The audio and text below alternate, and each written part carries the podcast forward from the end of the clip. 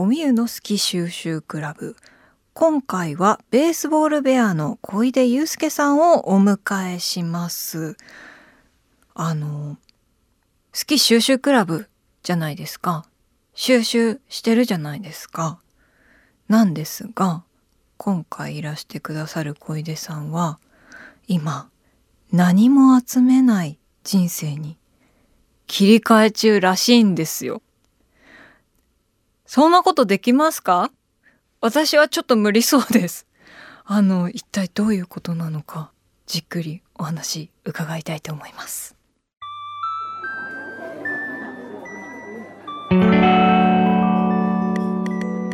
賑やかな大通りから一本路地を入ったところにある町の小さな喫茶店テーブルを通り抜けた先には小さな扉ここが好き収集クラブの入り口。美味しいお菓子を食べながらあの人やこの人の好きを収集する秘密のクラブ。会員番号00番は私おみゆこと小谷美優。今回はベースボールベアの小出祐介さんと一緒に好きを集めていきます。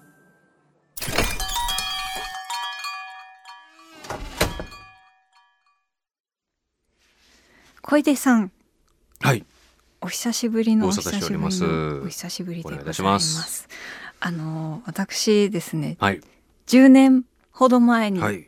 ベースボールベアのミュージックビデオに出演したことがありがとうございまあすり。まして、えーそんなに好きじゃなかったはい。曲のね、スミスさんとはい。夢見ねむさんの、スミネムさんの。はい、スミネムさんのはい。監督のね、はい以来ですね、ほぼ。本当に？あの共通のお友達うはん。きっとたくさんいらっね。しゃるんですけど、はい。改めまとお仕事ではもう本当10年ぶりですね。はいよろしくおります。お願いしますす。で、多分この10年の間はでい一回どっかでお会いしてるんです多けど、分私もそうな気がするんですよですよ。で、それが多分僕の中で今最有力候補として持ってるのは、あのねむちゃんの本屋さんのオープニングのなんですかレセプションみはいたいな、はいはいはいはいあの時じゃなかったでした？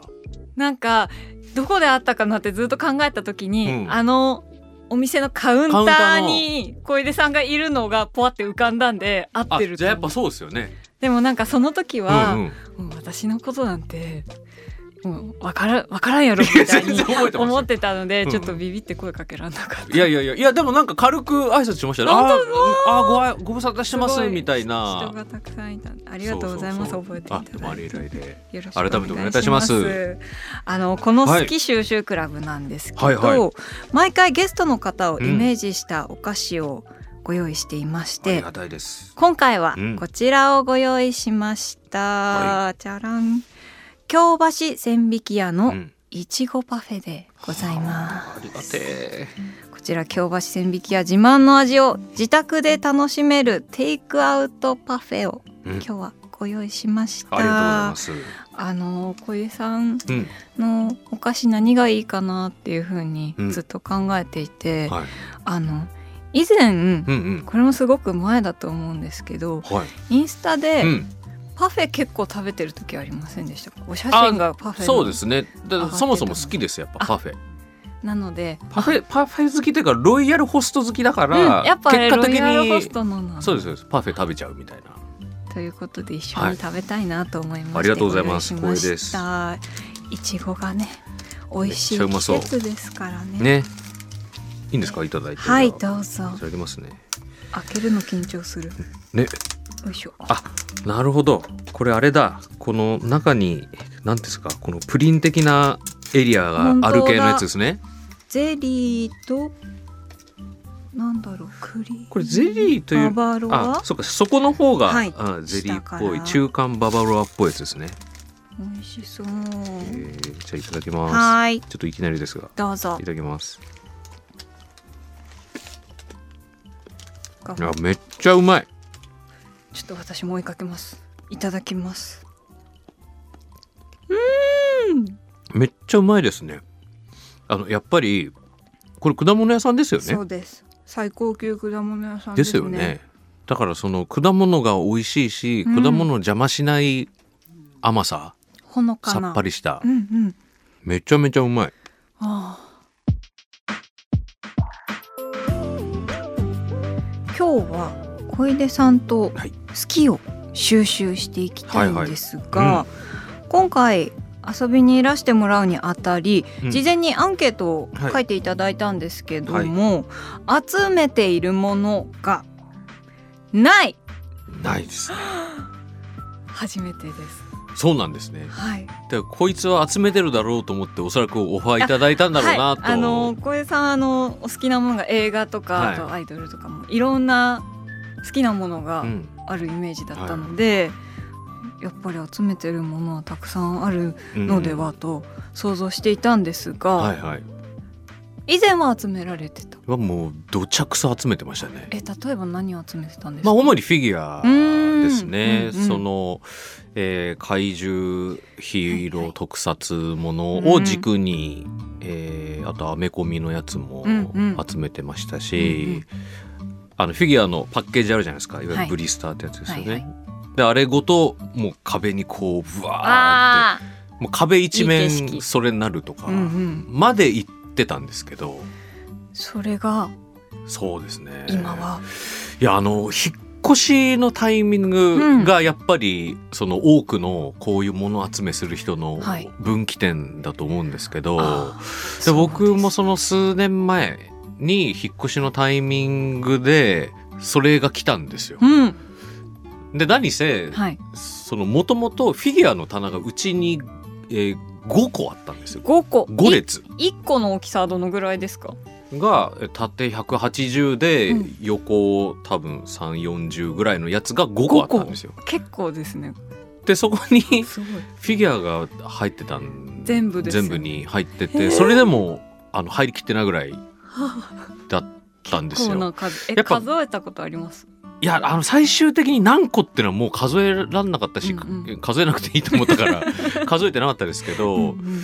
ただその主にメインで集めてた、えーゴジラとウルトラマンの関連っていうのが、まあ、何せゴジラってでかいんですよ。尻尾あるんで。に確かにあの横も縦も長す そうなんですよ。主にその尻尾がかさばるんですけど、ゴジラっ尻尾がて。かさばる尻尾がかさばるんですけど。で、だなるべく尻尾がない。ウルトラマンのうんに出てくるなんとか星人はいはいであれば尻尾がないんで、縦にそう縦長縦のみなんでそういう意味でなるべくウルトラ系になるべく行くようにしてたんですけど、そういうそういう理由でいや本当そうです。圧迫しちゃうんで棚を。し尻尾がでかいんで、うんうん。ゴジラはなるべく買わないようにとか あとゴジラの中でもキングギドラとか、はいはい。あれまあ三つ首であれも尻尾に加えて羽があるんで。あーもうなんか前も後ろもみたいな。なんです。すっごい幅取るんですよ。でそもそもモスラなんかはもう飾りようがないっていう。あれなんか立つん立つんですあれはだいたいこうスタンドに対してこうあの太いこう金属のなんかこうあふ細いか細い針金みたいなのがあってそれに。そこにぶっ刺す感じでディスプレイするんですけど。すごい。そんなのどこに飾りゃいいんだろう なるほど。そうですね。それを何も集めない人生に切り替えたと書かれてましたけど、ね。まあもうあの世には何も持ってけないんだなっていうそうですね。ふうに思ったら、まあなんでそういうそういうことを思い出したんだろうって感じなんですけど、でもなんか年齢とともに、うん。で一回その引っ越しのタイミングでそれらを手放したっていうところをきっかけに、だんだんこれまで持ってたものを手放していって逆にどんだけ自分がシンプルに絞れていくのかチャレンジが今面白くなってきてるっていう。新しいじゃあなんか楽しいことそうですね。にシフトしたから。そうですそうです。あーえ今まで集めてたものって、はい。じゃあどうされたんですか？まあ主に売りましたね。ああ、なるほどでまあちゃんんとそれなりにプレミアついてたからうん。まあそれなりの額にもなりみたいな。でもまたそれをすごい欲しい人がうんうんまた手にしてくれるから、そうですね。いい循環ではありますよね。うんえー、そうなんだ。ちょっと今の私にはまだまだそのような人生が想像できなかったので、ね、でもね人生何を串集めてるんですもんね。そうなんです。私は串集めてる人はなかなか捨てれないでしょうもの。串なんだもん集めてる対象が。もう子供の頃から結構いっぱい。もうそれこそアイドルのブロマイドとかそういうのも集めてたのでうんうん。うんもう子供の頃からやってることは何らか変わりはないえ。ーのが今33なんですけどまだ続いその物集めをする人って、はい。2パターンいると思ってて、うんうんうん。1個はもうその際限なく集め続ける人と、うん。あとは一個一個にコンプリートがあるもの。あこれをやったらコンプリートっていうところで次に行けるってタイプの人もいるじゃないですか、あはい。それどっちかっていうと前者ですよね。ノーリミットです。ノーリミットですよね、もう気が済むまで。ってことですよね。リミットがあるとしたら自分の気が済むところね、その今までかつてそのはいリミットが来たものはあったんですか、なんかもういいなとか思うことはないですねないんだ。あのー、集めてる。えザルなんですね。そうですね。それに関してはざるかもしれない。ザルの収集か。なんかブームがあるんですよでもやっぱり。あなるほどなるほど。多岐にわたってるんですよねいろんなものがあるあの他にもカセットレコードとかも好きなので、なのでなんかいいのあったら手に入れようみたいな気持ちでいるので、うんうんそういう意味ではザル。ザルですよね。いやそれだって競技人口少ないですよね。多あーまだ会ったことない。分ですよね。今多分世界うん。世界世界一の可能性ありますよね。はあります。あのマツコ・デラックスさんの番組とかに呼ばれたらいける可能性ありますよね。そうですね。何か意味を見出せればで 出れるかもしれないですけど。そういやでもそういうのがあるのは強いですよ、でも小出さんはうん何を持ってその以前はうん。フィギュアとかを集めてたんですか、うん、だそれもうん。やっぱり一個買ったら、うんうん。えこんなに造形いいんですか？とか。ああわかりますわかります。でフィギュアなんかもう年々質が良くなってくねんでうんうん。そういう意味ではもうこうなんていうんですかリアルタイムを追っかける、トレンドを追っかける楽しさもあったんですよ。ああそれそれこそでもノーリミットじゃないですか、ノーリミットですね。でそれも途中で気づいたんですよあ。その同じゴジラでもだってゴジラなんて一応数は限られてるわけなんはいで。でなのにその造形師さんがうん「新造形で」とか やってくるんですよ質。感とか質感とかがやっぱ変わってくるし塗装とかも技術がどんどん上がってくんでそれを追っかけちゃってたんですよね。でも時は突然やってくるんですね。そうなんですよね。これじゃあ俺は永遠にでけえ家を探し続けなきゃいけないってことですか？今でも私それちょっとうん。うっすらかん考えてます？時折考えてうんうん。やばいなって思ったりは、それいかん。す考えちゃいかんってなる。はい、あのやっぱりロマンなので。まあそうなんですよね。好きなものが増えていくっていうことは自分の視界が許すまうでん集め続けたいないと。やでもその気持ちもわかるんですよ、うん。一回やってるから。えー。えそれでも、うん。そういう何も集めない人生に切り替えた今でも、うん。これは手放せなかったみたいなものとかあるんですか？でそれはやっぱり僕の場合は本になってくるんですよね。本かさばりますね。かさばります。で本はかさばるけど、まあそれでもある程度は整理してるんですよ。うんまあうん。うんもうこれはさすがに読まないかとか。あとはなんかこう、へまあ言い方悪いですけどすごいトレンドになったものっーて、いまあそれを話題作そう話題作とか買ったり読んだりするけど、それがまあぶっ刺さればいいですけど、うんうんうん。まあそうじゃないものもやっぱり結構多いので、うんトレンディーなものっていうのは。うんうんうん。でそういうのはまあそういうものからだんだん手放していって、まあ、ふるいにかけていいった結果、うん。まあ、やっぱりこれは自分にとって何回も読み直す。あなんかあのセリフのページだけ読もうとか、んんうんやっぱそういうところだけ絞っていく。はあ勉強になる。本も全方位？そうですね。今のところ。すっげえ積んどくありますか？あむちゃくちゃありますよ。どのぐらいありますか？それ用の本棚買ったらっていうぐらいはあります。いい勝負かもしれない。うん私もあの本棚には読んだ本を入れてそうですそうです。僕もそうです。で目に見えるところに積んでるんうんですけど、この間数えてみたんですけど、うん。あれ何冊だったっけ？130冊ぐらい。あじゃあ積んどくに関しては俺の方があるかも。あちょっと安心した よかった。積んどくはもう文庫から単行本までえらいことになってて、それこそなんか話題作だったりとか積んじゃうんすよ。なんか自分が読みたい時にうん。読みたいけど今買っておかないともしかしたらみたいなあいろんな言い訳があるじゃないですか。あよかった。そうでもそれも僕はちょっとポジティブに捉えるようにしてて、うんうんうん。その積んどくっていうとなんとなくネガティブな確かに。存在になっちゃうですか家の中でそのスペースを圧迫していてああ積んじゃってるな。で積んで読んだ気になってるな。だから積んどくじゃないですか。これ以上言わないでください。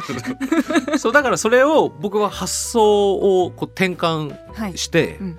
これはいや俺は本の貯金をしてるんだと。でそれのことをちょぼんと読むことにして。かわいい。そう。ちょぼんそのちょぼんを切り崩しているっていう。ちょぼんは切り崩したくない。貯金的なニュアンスで。俺にはこんなにも蓄えがあってこの豊かな蓄えを切り崩しているんですよのニュアンスに置き換えて捉えるようにしてますね。でそうするとそうすると、うん。こうポッドキャストとかではい。本を紹介するみたいな、はい。もし出来事が起きた時に、うんうん。なんか新刊とか最近読んだので新うんう刊ん。大体そうするとトレンドとぶつかるじゃないですか。確かに。だけどこっちはそのちょぼんっていう別軸を持ってるんで このちょぼんの話ができるんですよ。お最近読んだものとして新鮮に昔の本を話せるんですよね。すごい。すごい。そうそうだよ。聞いて積んどくしてる人たちみんなちょぼんをしてるんですよ。ああそうか。私はあの自分専用の図書館だと思ってる。あまあまあでも近いですよね。うん。感覚は。なんかたまに眺めるんですようん積んである本たちを。はいはいはいはい。え全部読みたい本なんだけどって嬉しくなって。わかります。不烈になるそういう気持ちになるための場所でもあると。見てて嬉しいですよね。そうなんですよ。うなんか過去の自分ありがとうみたいな。あのそのちょぼんのあのこう積んであるうんうん。ところも時々整理するんですよ。やっぱり埃とか溜まっちゃうからその掃除ついでにこうんうん。う並びを整理するんですよ。そう。ででもこれはいやもう早くさっさと読めよっていうのを上の方にそのしかもだから埃が溜まるからうん。埃溜まるからさっさと読めよのところにこうなるべくこう自分を 陥れるために。おすすめコーナーそうそうそうそう。でやってくんですけどやっぱなかなか取らないんですよね。ですよね。うん。定期的に本は買われますか？うーんなんかね買っちゃいますね。本屋さん行くと欲しい本ばっかりでびっくりしますよねなんか軽くパニックになるんですけど、うんわかりますわわかりますわかります。なんかあんま行かないようにしてる 同じです大きい本屋さんとかいや同じです。怖くなっちゃ紀ノ国屋書店とか怖くて行けないんですよ。もうなんで俺カゴ持ってんのとか。カゴにこうカゴも使わずになんかこうこうやってねもう。両手に持ってわーいみたいになってるけあど楽しいですよねそれがめちゃくちゃ楽しいしね。うんこれこの内容が俺の中に入っていくんだっていう。そうその予定だけ見て そうそうそう嬉しくなるめっちゃわかるる。めっちゃわかりますね。怖くて紀ノ国屋書店に行けないって面白いですよね。ねいやもうあんまりもう極力大型書店には近づかないように、うん満を持してスタジオの近所ね、ツタヤのとかあったりします。はいはいあんなの絶対行かないですよ。いやねあの行ってすごいそれこそトレンドとかまた新しい出会いとかもありますけど、うんあるんですよね。ちょっと腹くくっていかないと無理ですよね。無理ですね。う んいやそんなはい。そんなちょぼんをされている小出さんなんですが、はいはい。今一番好きなものはい。は何でしょうか、まあで言うと、うん。そのまあ普段映画とかはい。本とか音楽とか、うんそれはもうほとんどライフワークなんで、あんまり趣味とかどうとも思ってないところがあるんですよ正直。お仕事に生かされることももあるし。うん、なので趣味とはもう別枠でそれがあるとして、うんうんじゃあ自分が今こ普段あの、えー心がけてるとか、えー興味あるっていうのは自分的な丁寧な生活。自分的な丁寧な生活。はい、自分的というのは？なんかその世間一般でいう丁寧な生活ってああるじゃないはい、よですか。く雑誌とかで特集されてにあるようたり。はい。でああいうおしゃれなことがしたいとかうんもないし、うんそんなめちゃくちゃせ節約生活がしたいとかっていうわけでもないんですよ。ううんでもこれまで自分が物を集めてたみたいに、うんあんまりにも生活に興味がなかったというかなんか炊事、えー洗濯、うんうん。掃除とか、うんえーなんかそれらにまつわることっていうのがもう基本的に全部適当で、うんうんうん。でその割に綺麗好きな方だから、うん。片付けてはいたんだけどでもその物をだんだん減らしていくことによってそれらがブーストされてきたんですよね。ついでに掃除とか整理していくことが楽しくなってきちゃっうたんーんそれがメインに変わってできた。に今は変わってきていてだどれだけ丁寧にあの綺麗に生活するかっていう。え例えば何をされてるんですか？そう。いやでもねなんかそういうのを普段からやってる人からしやってる人からしたら、うん。そんなことかってでもほらことかもし自れないですけど。分的にだから。そう。で自分的には、うん。あのまずお米をうん土鍋で炊くんですよ。美味しいですよね。そう。でちゃんとあの、えー洗って吸水させて、うん。吸水させて、うん。まあ、1時間ぐらい待つとか、それ自分からしたらありえないんです今までやったら。ご飯食べたいってなったら砂糖のご飯だったから、チンですね。そう。でしかも電子レンジもなかったんですようち。えどうしてたでの湯煎してたんですよ。ああでも湯煎美味しそうじゃないですか。いやでも全然違います、あのえーあまあ土鍋 とまあ土鍋とまあ土鍋はそうなんだけど砂糖のご飯もうん湯煎だとうん熱が入りきらないのか分かんないですけど、へあパッケージにめちゃくちゃへばりつくんですよ。お米。あれちょっともち米成分あるから、へばりへばりついちゃって、うんあんまりこう 綺麗に食べれないですよね。そう。でなんかそういうのも嫌だったんです本当は。あーちょっと嫌だなーって思ってたけど見過ごしてたこと。見過ごしててでもそれを、まあ、おお米を土鍋でやるとかってなったら、そのためにだんだん他のものもチューニングされてくるというか、んんうんであとはなんか、えーそのミネラルウォーターとかまあうん。飲みたいですけど、はい。あの鉄瓶でうん。お湯を沸かすと。おーでそうするとなんか鉄瓶がまあわかんない。なんかカルキをうんうん。どうにかしてくれるのかわかんないですけど、うん確かに飲み口すごい柔らかくなるんですよね、へー。普通の水道水でも。そう南部鉄瓶でお湯を沸かしてでまあそれをそのまま使ってもいいし左右を飲むみたいな感じで使ってもいいしあるいはそれを冷ましてあの常温の水として使うみたいな。うんうんでそれでお米を炊くとまたなんか普通に水道水なのになんかまろやかな気がするなみたいな。へなんかそういうことをちょっとずつ始めてってるっていう。ですかね。そういう小さな楽しみがたくさん積み重なって。多分もともとの綺麗好きがうんうん。どんどん覚醒していってるっていうすごい。か、そういう覚醒の仕方が、お風呂上がりの水滴全部拭いてから出るとかすごい、あの鏡とか、うんうん。あの水道とかの鱗汚れとかがあもともと本当はめっちゃくちゃ嫌でなんでこんな真っ白になるのと、まあ、これなんか東京が特にーそのあ水質的にね、うんうん。出ちゃうらしいんですけど、へー。それもやっぱり全部拭いて出たらうんうん。マシになるし湿気もコントロールできるんで、へえなんかでもやっぱうん。こうやって聞いてて、はいい、いなとかうん美味しいですよねうん。とかすごく思うんですけど、やっぱり簡単にできることではないと思ってしまうんですよ。そうですね。なんかさいうん。まずこれからやってみたらみたいなうんうんうん。ことありますか、ああいや僕はお風呂の水滴を全部拭くのはマジでおすすめかも、でも確かに一番効果を感じられそう。感じられますね。確かに。水回り特にしかもそういうお風呂とかってうーんって思うけどちょっと見過ごしてるとこいっぱいあるかも。そう。でお風呂がそのえー、綺麗になってるというか水滴をちゃんと拭けてるとでいろんないいことがあって お風呂掃除のプロの人みたい。いやこれでもでも自分的ながここにあるんですけど、うんうんうん。僕やっぱ日頃湿度のコントロールうん気にしてるんですよ。あやそれはっぱり喉。的に、だからなるべく加湿器はちゃんとつけてるし、でそれがちゃんと効果を発揮するためにはある程度の室温もキープしなきゃいけないし、うんでそれが全部連動してるんですけど。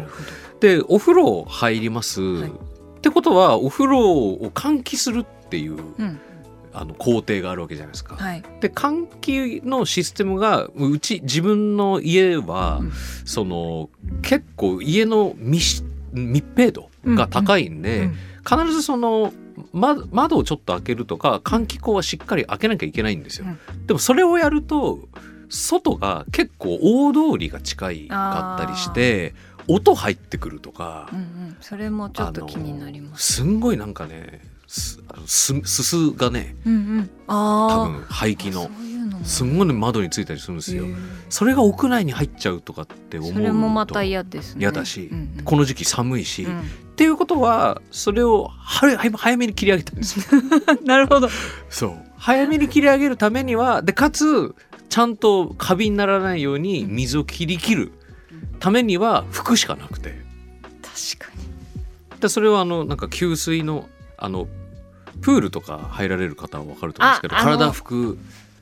すぐ乾くやつ。すぐ乾くやつ。絞りゃいいやつ、うん。であれでこうお風呂とかを確かに。あそれだったらいいいいいやあれでもうすぐ綺麗になりますから。ええ。あれで浴室内全部こうやってやってあとあのこうなんかハケみたいなやつ、うんうんうん。あれでまず一回こうザッとやって、すごい。で天井とかはどうしてもそれじゃできないから、うんうん。天井とかはその布で クロスで引いて鏡とかもこう。それはあの調べなんかネットとかで調べてそういう方法を見つけたんですか？それとも独自にこうやればいいんじゃないかって思ったんですか？独自にこうやればいいんじゃねえかと思ってでそのグッズを買っ探しに行ったら、うん。それが東急ハンズとかにあるわけですよ。うんうんってことはうわ同じこと考えてるやついるわと思って。しかもそれを先にもう試されている先輩たちもがいるんだってなってで後追いでなんかそういうのを見たりしたら YouTube とかでなんか見たりしたら、あやっぱ先輩方はもっとやってるわ。へえありがとうございます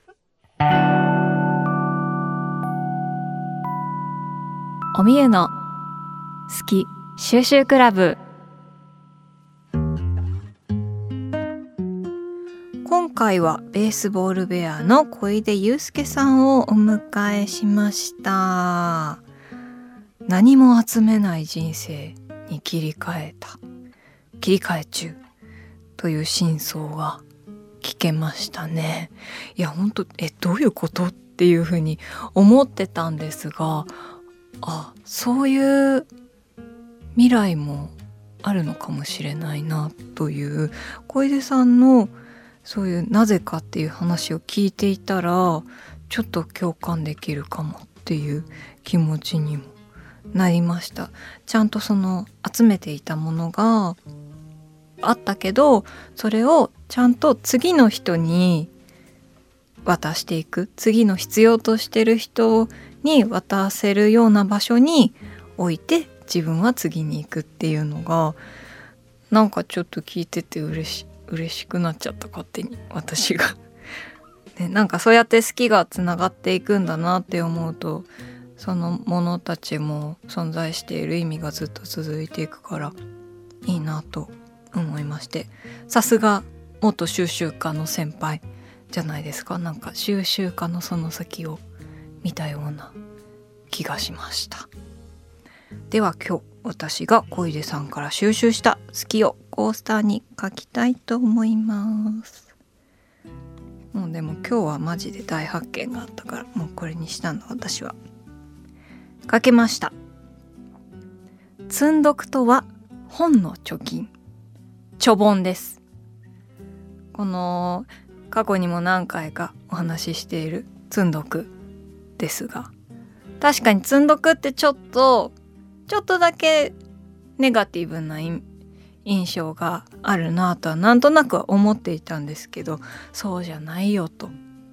本の貯金をしててその貯本を私たちは切り崩してるんだっていうありがたい言葉をいただきました。これちょっとねこの番組でもこれからどんどん言ってこう貯本してますか？って聞いてみよう。これから来てくれる人に。では今日集めたスキンをガラス瓶に入れて保存したいと思います。